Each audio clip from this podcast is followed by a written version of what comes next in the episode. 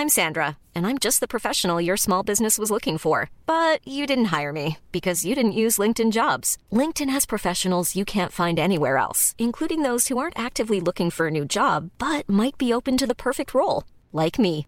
In a given month, over seventy percent of LinkedIn users don't visit other leading job sites. So if you're not looking on LinkedIn, you'll miss out on great candidates like Sandra. Start hiring professionals like a professional. Post your free job on linkedin dot com slash people today.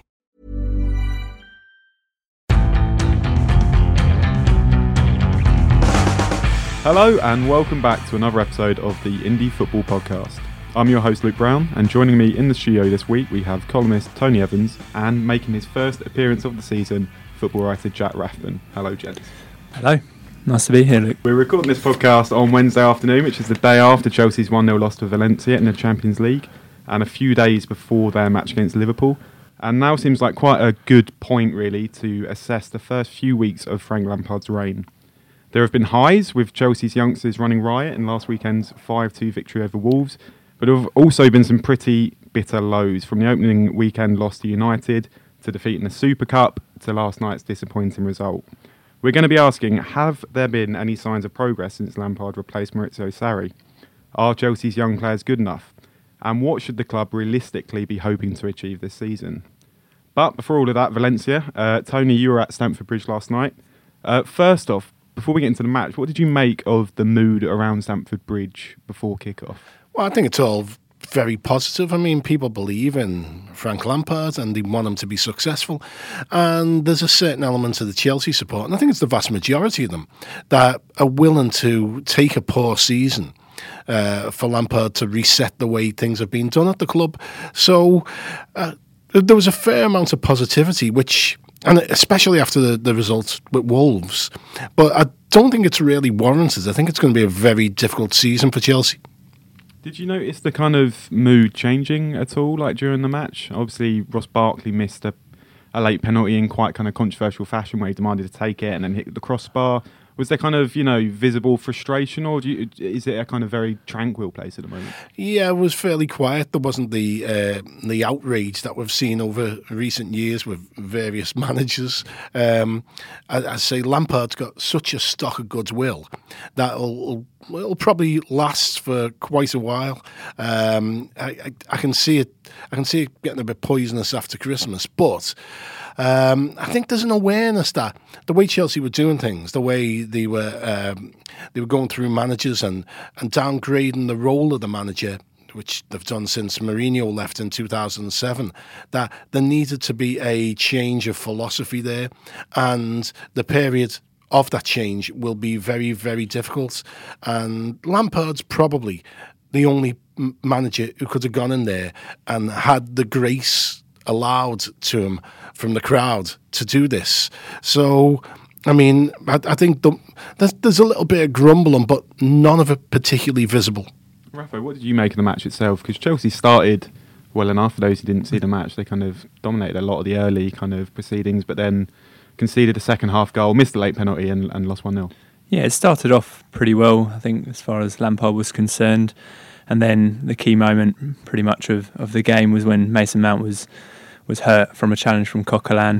Which was definitely a red card. Yeah, I think it, it could have been another day for, for sure, and pretty unfortunate because uh, Mount just really is the spark for this team at the moment, which is a bit of an indictment on the rest of the squad. I mean, Lampard's brought a lot of positivity, um, but I think the fact that they're so reliant on Mount to, to spark the pressing, I mean, he, he started it earlier on in the season against Leicester, and he really has been the inspiration for this team. But as soon as he went off, it just became a bit more stagnant. Valencia grew into the game and just became a, a lot more composed in the midfield. I thought I thought they were comfortable as such, even though Chelsea enjoyed large spells of possession. But certainly, um, I think Chelsea probably didn't deserve to win the game outright. But then sucker punch came from, from that Rodrigo yeah. goal, and um, Lampard bemoaned the fact that at this level you do get punished. I mean, it's an argument to say that Kepa maybe could have done a lot better for that goal, but yeah, the, the margins are fine, and when Chelsea aren't able to have that real cutting edge up, up top, I think uh, Abraham was a bit more subdued than maybe most would have expected, certainly going into the game with seven goals in Premier League. uh, there's still plenty to work on, and um, it's going to become a, a real sort of cold reality come Sunday when they, they take on Liverpool, because yeah, it's, there's only so long this goodwill will last. Tony mentions maybe up till Christmas. It should be fine for Lampard, but yeah, there's um, there's still a lot to work on from this this side, despite the positive yeah. start. Was the lack of cutting edge the problem? Because until now for Chelsea, it's been more kind of defensive issues, hasn't it? They haven't looked that solid at the back. They've been caught quite a lot in the Premier League with quite sloppy goals, but last night they looked a bit more resolute and then just couldn't kind of produce the goods up front.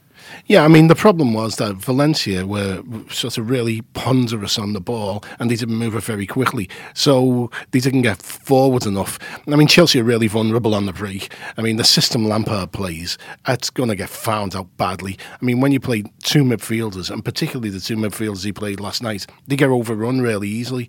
So, but but because Valencia sat deep, Valencia's default was, Let's let's take a point here. They let Chelsea come onto them. I thought Abraham played quite well, but the support for him was absolutely appalling. And and the the other thing that struck me is every time the ball went into, into the area in the air, Chelsea won the header. Well, almost every time, and yet they never they never sort of used that sort of advantage enough, and they never swung the ball often enough into Abraham. You know, if I would have been Lampard, you know, I, I might have got Giroud off the bench a bit earlier and got an aerial bombardment on there. All right, it's a bit agricultural, but probably would have worked. Uh, but, you know, I mean, Willian and Pedro, uh, who replaced Mount, obviously, were absolutely... They were really poor, and they didn't give Abraham the, uh, the the support and the movement around him that he needs to thrive.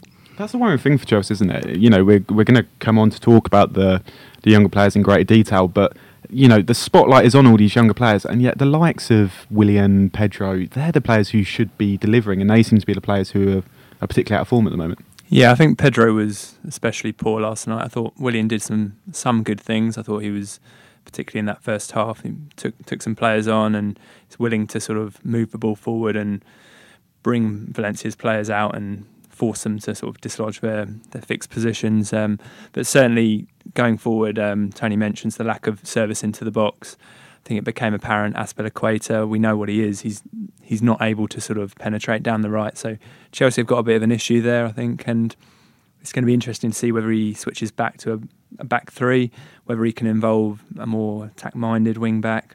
I'm not sure there's many other options. Reece James, maybe. Um, Pedro's played as a wing-back at times, so I don't know if that's something you want to be risking um, against Liverpool. But, yeah, certainly it's it's it's an issue because right at the end when, as Tony mentions, they're crying out for service in the box, especially when Giroud came on, you've got players like Marcos Alonso who's having a shot from uh, from range despite the penalty area absolutely crammed with, with targets. So certainly Lampard can can be proud of the way he's got this up-tempo style. It's it's more penetrative and uh, under Sarri, more verticality, if you will. But yeah, there's um there's enough in that squad to be able to go long, to to mix it up. And at the moment, I think he's is a little bit too loyal to the way he, he wants to play. Um, they they should have changed it earlier last night. We'll, we'll come on to um, Lampard's tactics in just a moment, but v- what did you make of Valencia? Because I watched them home and away with against Arsenal last season. They lost seven three on aggregate. They were awful. They were really bad. They lost their manager last week, I think it was, a couple yep. of weeks ago. Uh, so they kind of turned up at Stamford Bridge in disarray and yet cobbled together a fairly good performance.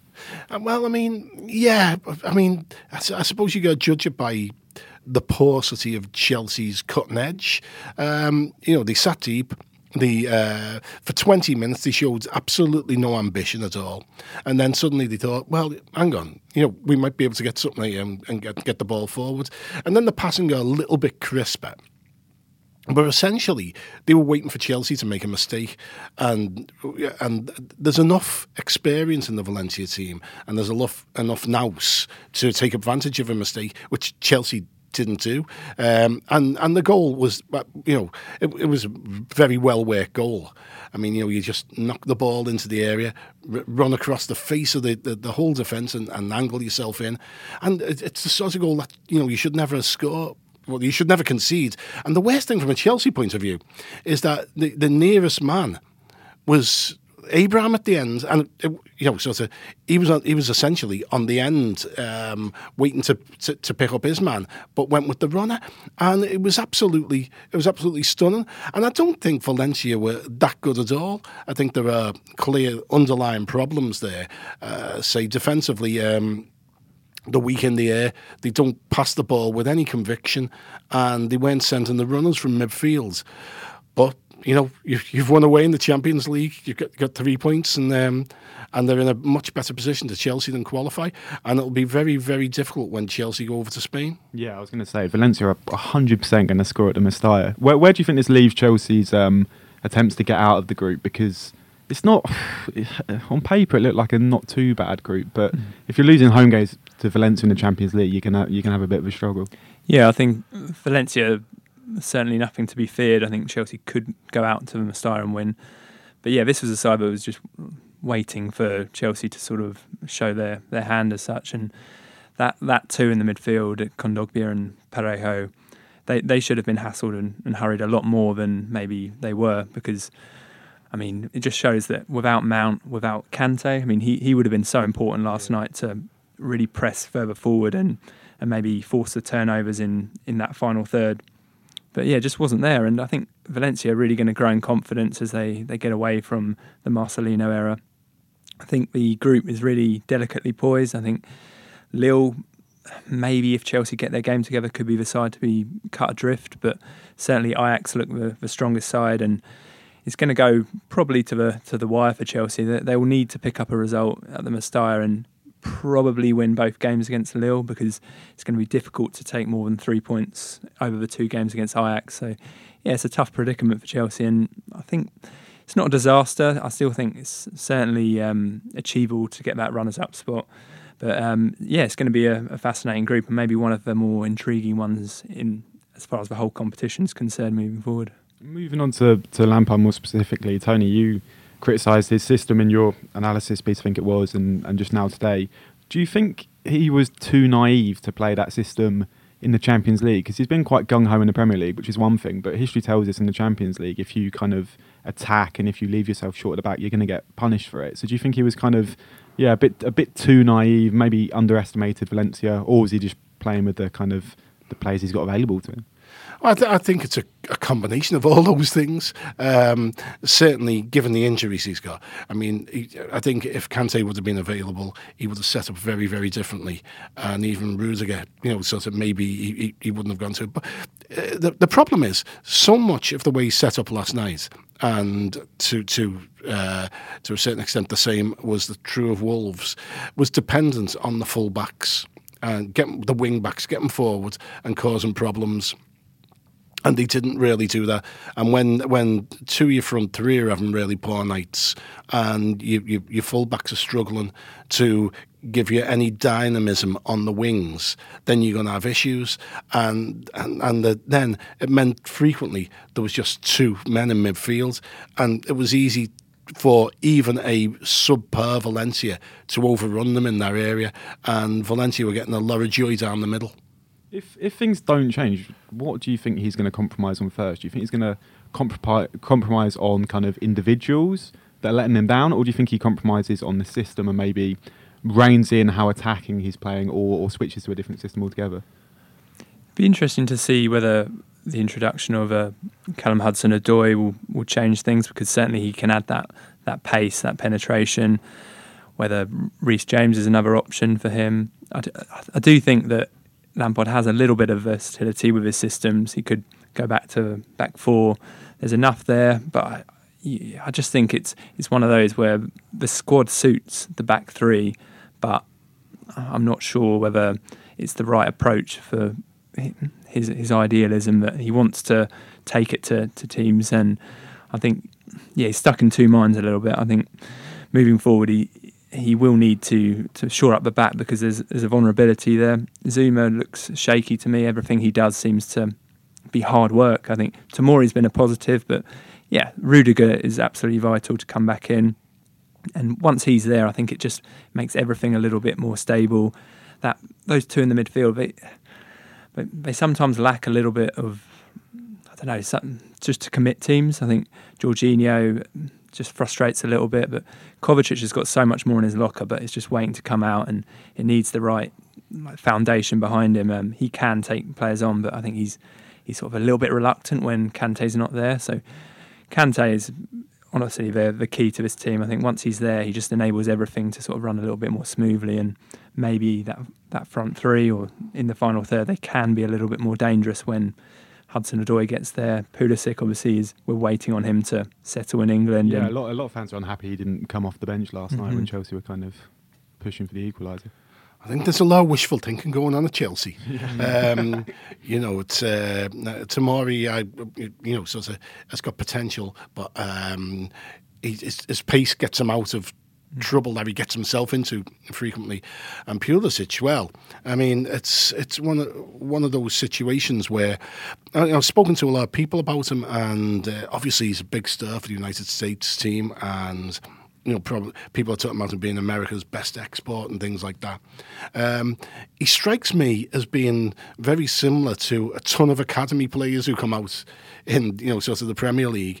And, you know, very neat in, in the passing, uh, a little bit lightweight. I mean, almost almost like the sort of player who came out five years ago, you know, the, the Brendan Rodgers type of player. Brendan would have loved him.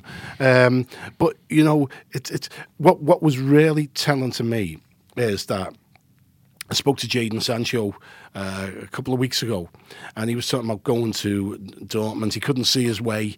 He couldn't see a route to the first team at Man City. He thought, you know, going to Dortmund. And he said, he said, you know, I looked at Christian. He said, and I saw he was in the first team. He thought, you know, I can get into that team. And and and he wasn't being, you know, sort of, I wrote about it today. He wasn't being disrespectful in in the sense, you know, I'm better than him. But it was like, yeah, that that's, you know. I, Basically, he was saying I'm better than him, because football is like that. You know, it's a very Darwinian sort of business. You know, you, you look and you see, where can I get into the team? You know, and he, he saw that route. And in once upon a time, when in, in Lampard's glory days at Chelsea, they bought players that when they were in the team, you'd be like, oh, you know, who, who could replace him? You know, how could you get in the team with Drogba? You know, it's, you know, Lampard, you know, they, you were never going to displace them because they were so good, they were so strong, they were mentally so tough. But Chelsea are now buying players who you think, mm, ah, mm, maybe, maybe not, do, and do promoting they, players. Do you think they bought Pulisic expecting him to come in and essentially fulfil that Hazard role, or do you think they bought him to develop him, but because of the departure of Hazard, he's now kind of been foisted with this really unenviable task? I think they knew quite well that Hazard was leaving. Yeah. And they had to they had to get a player who could fill a similar or perform a similar role. And I mean, again, I wrote at this today, they rarely traded down when when they made those deals. And it's um I, I mean, I, I hope he comes good, because he is a really, you know, sort of, he, he's he's a really committed professional and a nice fella and all that. And he has he has a bit of talent, but I don't know whether he's got the the nous and the trickery to beat Premier League defenders on a regular basis. And I don't know whether he's got the scope to develop and grow in the way that someone like Raheem Sterling did. You know, Raheem, you know, sort of in, in his first year, everyone worked out his trick. So you know what? He got himself another one or two or three, and he's just bl- blossomed and become better every year. I don't know whether Pulisic has got that, that room to grow. I think he's uh, he's under the microscope, isn't he, because of the, the Hazard departure. Let's not forget this this was the best player in the Premier League last season, probably the best player over the last five years. So it's a little bit unfair to judge him this quickly, because he's only twenty, just gone twenty-one. So he's he's a very young player, and he's coming to a new league. But I think you're right, Tony, he needs to get a little bit more, he needs to round his game off a little bit, because there are sparks there. Lampard has reservations about whether he can be trusted off the ball to do that extra work. Against Liverpool in the Super Cup, I thought tremendous when going forward, following his passes, looking for both spaces and sort of moving Liverpool around a little bit. I thought that was promising, but it's it's not enough. It's, it's little flashes here and there at the moment, and yeah, there's a reason why he's he, he didn't he, he wasn't involved last night. I think Lampard is is looking for someone who can he, he can't afford passengers at the moment. That's that's the, the point at the moment. I, I think if Lampard's in the job in January, they don't do that deal. In in the dream Lampard eleven that maybe Chelsea fans are envisaging, mm. does he play with Hudson-Odoi or instead? I think in in, in a year's time, I think that, that would be the ideal for, for Chelsea, but maybe not Lampard. I don't. It's, it's interesting to know what, what he thinks of a player in the long term, but I think there's there's options there mo- moving forward when when they eventually move on one of Willian and, and Pedro, but they're probably going to look to buy another one in that area. I think certainly Pulisic wouldn't have been expected to fill Hazard solely him, by himself, but yeah, I think it's interesting to know whether whether they want him to to just come in and, and play a, a protagonist role, whether they can rely on Mount. Mount's a, a tremendous goal scorer, goal scoring option, um, more so maybe than than Pulisic. Hudson-Odoi looks like he's got a little bit more end product as well. But when you get those uh, those attacking threats, those that da- those dangerous options, it, it, it will definitely help someone like Pulisic, because he, he'll have someone who can combine with him, and I think that's what he needs at the moment. There's less there's less options at his disposal to, to link with, and I think that's the issue. We've um, we've got to go to a break in a couple of minutes. Just before we do, I just want to ask one more question on Lampard. He's obviously turned up at Chelsea. He's got this really clear determination to play in a specific, adventurous, kind of exciting way, which is laudable, and a lot of people have kind of applauded him for that. Do you think, as a young manager, though, you have to earn the right? You have to kind of come to a club with a history of success before you implement something like that, and that as a younger manager you should potentially be more pragmatic and concentrate first on picking up points? Do, do you think that, or do you think that no, actually he's a young manager, he's come in, he's got this vision, and, and great, let's let's stick to it and see what happens? I, I, I think pragmatism is everything. Uh, I think you've got to. Um, uh, Rafa Benitez once said to me, he said, the, the future's only eight games. You know, that's that's what it comes down to. Now Lampard, as we've discussed, is lucky because he's got he's got uh, a longer term to develop without becoming under pressure and, and getting sacked. But the reality is you've got to get your act together and you've got to get moving in the right direction pretty quickly. I think being much more pragmatic would suit Chelsea. I mean, I wonder whether... Um, you know, the players they've got, whether that suits horror four four two. That's um I know, I know I'm a dinosaur, but I wonder whether that'd work better for them, and and, and playing in, in a more structured manner when and and basically getting a grip on the midfield first. I mean, especially when you've got Kante there, you know, it's um I think you know that that would be a, a way forward. I, I think I think it's all it's all well and good to want to play fantastic football, but you know, then you get into the Arsene Wenger syndrome, don't you? You know, it's. Um, I think uh, he's, he's trying to run before he can walk, almost, because none of these, none of the best managers in the world started off their managerial careers playing in the kind of style that has come to define them. Like Pep Guardiola had a long time at Barcelona B, and Rafa obviously playing a different way to to how you would imagine a kind of typical Rafa teams play at the beginning. So it it just seems, I don't know, maybe he's being too ambitious. Well, I mean, you know, so you, you look at those managers, and the, the best managers, what they do is they look at the players at the disposal yeah. and say, what'll suit them? No, how can I fit these into my system? So, uh, and as I say, I, I think if, if he plays that, that setup that he utilised against Valencia, against Liverpool, a fear for Chelsea. Yeah. Okay, time for a quick break. When we get back, we're going to be digging a little deeper into Chelsea's squad, and we're going to attempt to figure out exactly what the club should be aspiring to achieve this season.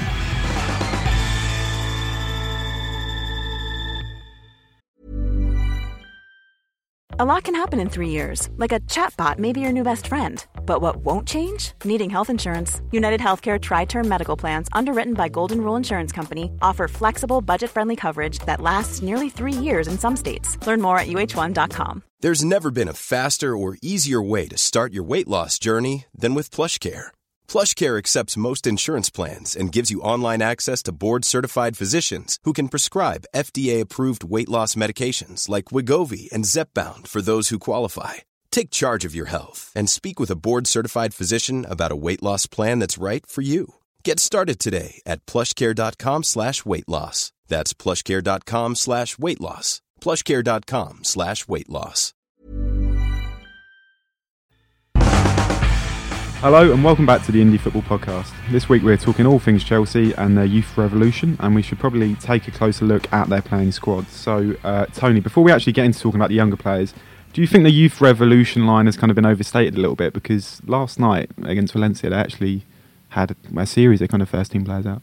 Oh yeah, yeah. I mean, there's there's enough experience at the club to um, you, you know to to basically uh, they shouldn't be naive. There are senior players who've been round the block, and and and there was enough of them on display last night to not produce such a callow performance. In fact, they, they, they were the ones I'd be critical of rather than the young players. You know, the young players, well, largely did well. They didn't come under too much pressure, to be fair.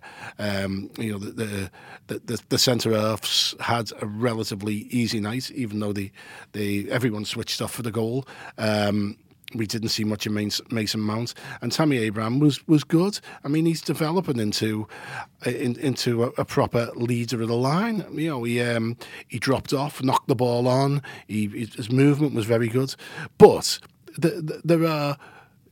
There, there are senior players there who should be performing better for Lampard, and who should be. I mean, even Ross Barkley is never exactly young in in the sense of uh, sort of we're talking about now.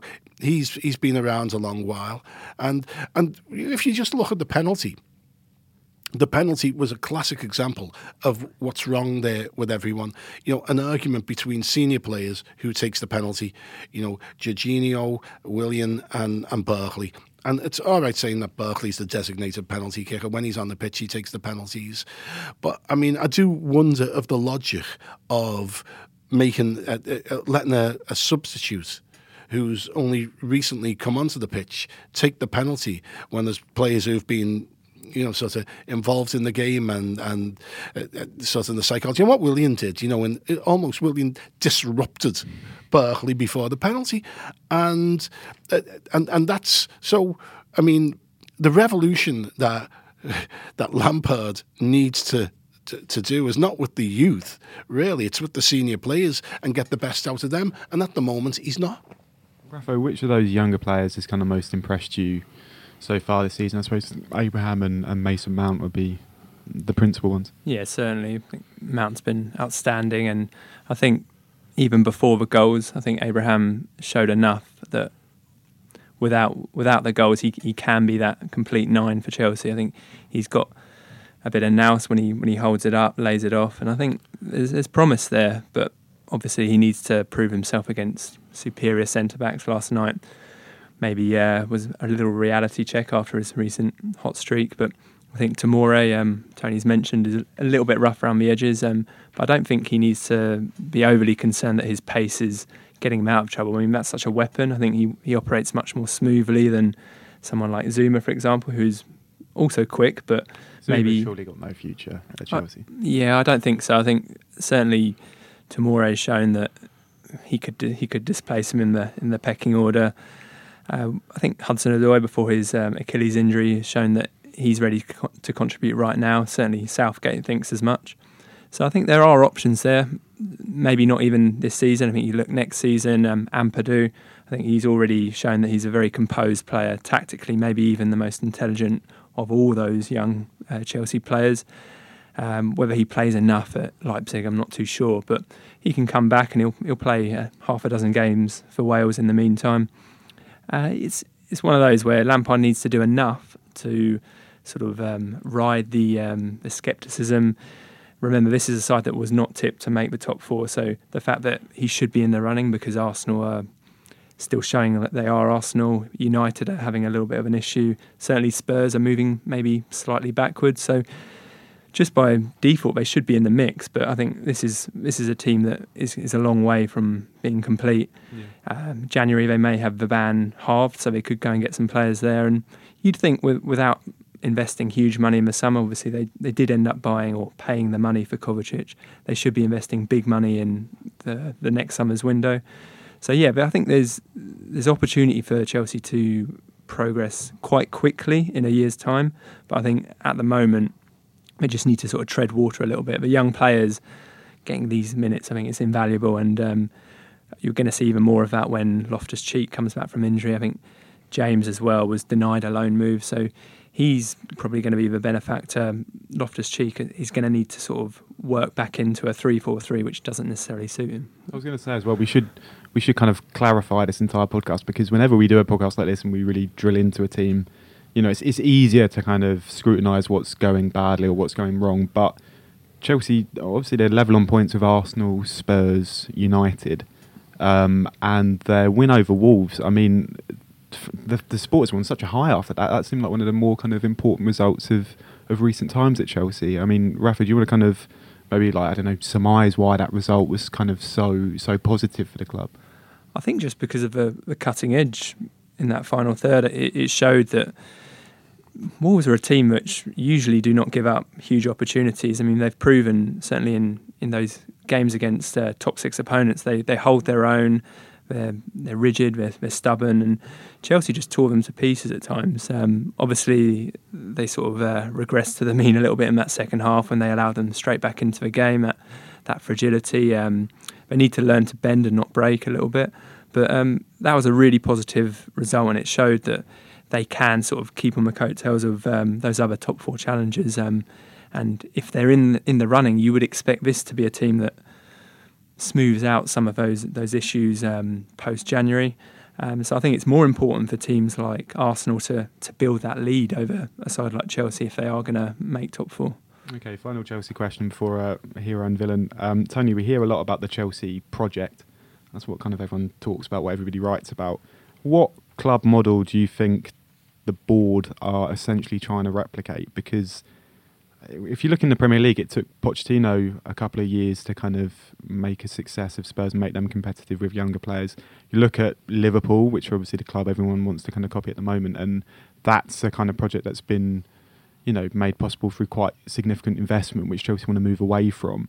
So what what do you think, you know, Chelsea kind of hold up as the The, the ideal project that they're maybe trying to kind of copy? I don't think they've got any clear idea of what they want, and I think it's for for a long time, you know, as we've discussed, they, they had the idea, the Chelsea model, this is the way we do it, and we've been successful, and we're going to continue doing it this way, even if you think we're all stupid for sacking managers all the time, the turnover, we're winning trophies. Well, at some point, the law of diminishing returns means that it's not going to work, and they've had to reset. And they're not entirely sure which way they want to go. They brought Lampard in, and there's a bit of, oh, yeah, we'd like to do it a bit the Liverpool way and get players, you know, go, go and find players who can come in and grow and develop and have sell-on value. But, I mean, the reality is what changed things for Klopp and Liverpool was spending big money on proven quality. And Abramovich, for a whole host of reasons, uh, mainly political, doesn't want to spend big money. So they're in this they're in this no man's land at the moment. And I think we'll we'll start to see how they want to develop going forward in the next three or four months. Um, but I think it's going to be a very painful process. Okay, thank you, gents. Um, just before we go, we've got time for a hero and villain of the week. So, Jack, do you maybe have a hero? I think uh, maybe look at someone like Erling Haaland for um, Salzburg last night to score a hat-trick. I think it's going to... He's, gonna he's fo- got a famous dad, apparently. I don't know if you... Yeah, I think my, everybody's heard of him. Uh, Leeds-born Erling Haaland, I think, is his full name. Uh, I think, yeah, to score a hat-trick and show that Salzburg are on the map now as a as a, a threat of a, the top tier of European football. They've sort of been bubbling away in the Europa League before, but this is a really exciting young team. They do things a little bit differently, um, promote young players. Um, so, yeah, I think he, he'd be um, my hero this week. And Tony, who's your villain? I think uh, Coquelin, because the, the challenge on Mason Mount. But but he's a villain even more because every Arsenal fan would be going, like, why didn't he do that when he was playing for Arsenal? I mean, did he ever th- put a challenge in? Yeah. That was, I mean, how that wasn't a red card, I got absolutely no idea. No, it's just it was, it was a disgraceful challenge. Yeah. Uh, all right, thank you. Um, sadly, that's all we've got time for this week. Uh, be sure to follow Indie Football on social media to keep up to date with everything going on. We've also got a new rugby podcast, which is going to be running throughout the Rugby World Cup, so keep an eye out for that. And if you're a new listener, please subscribe to the show on Apple Podcasts, Spotify, Acast, or wherever you listen. And we'll see you next week. Goodbye.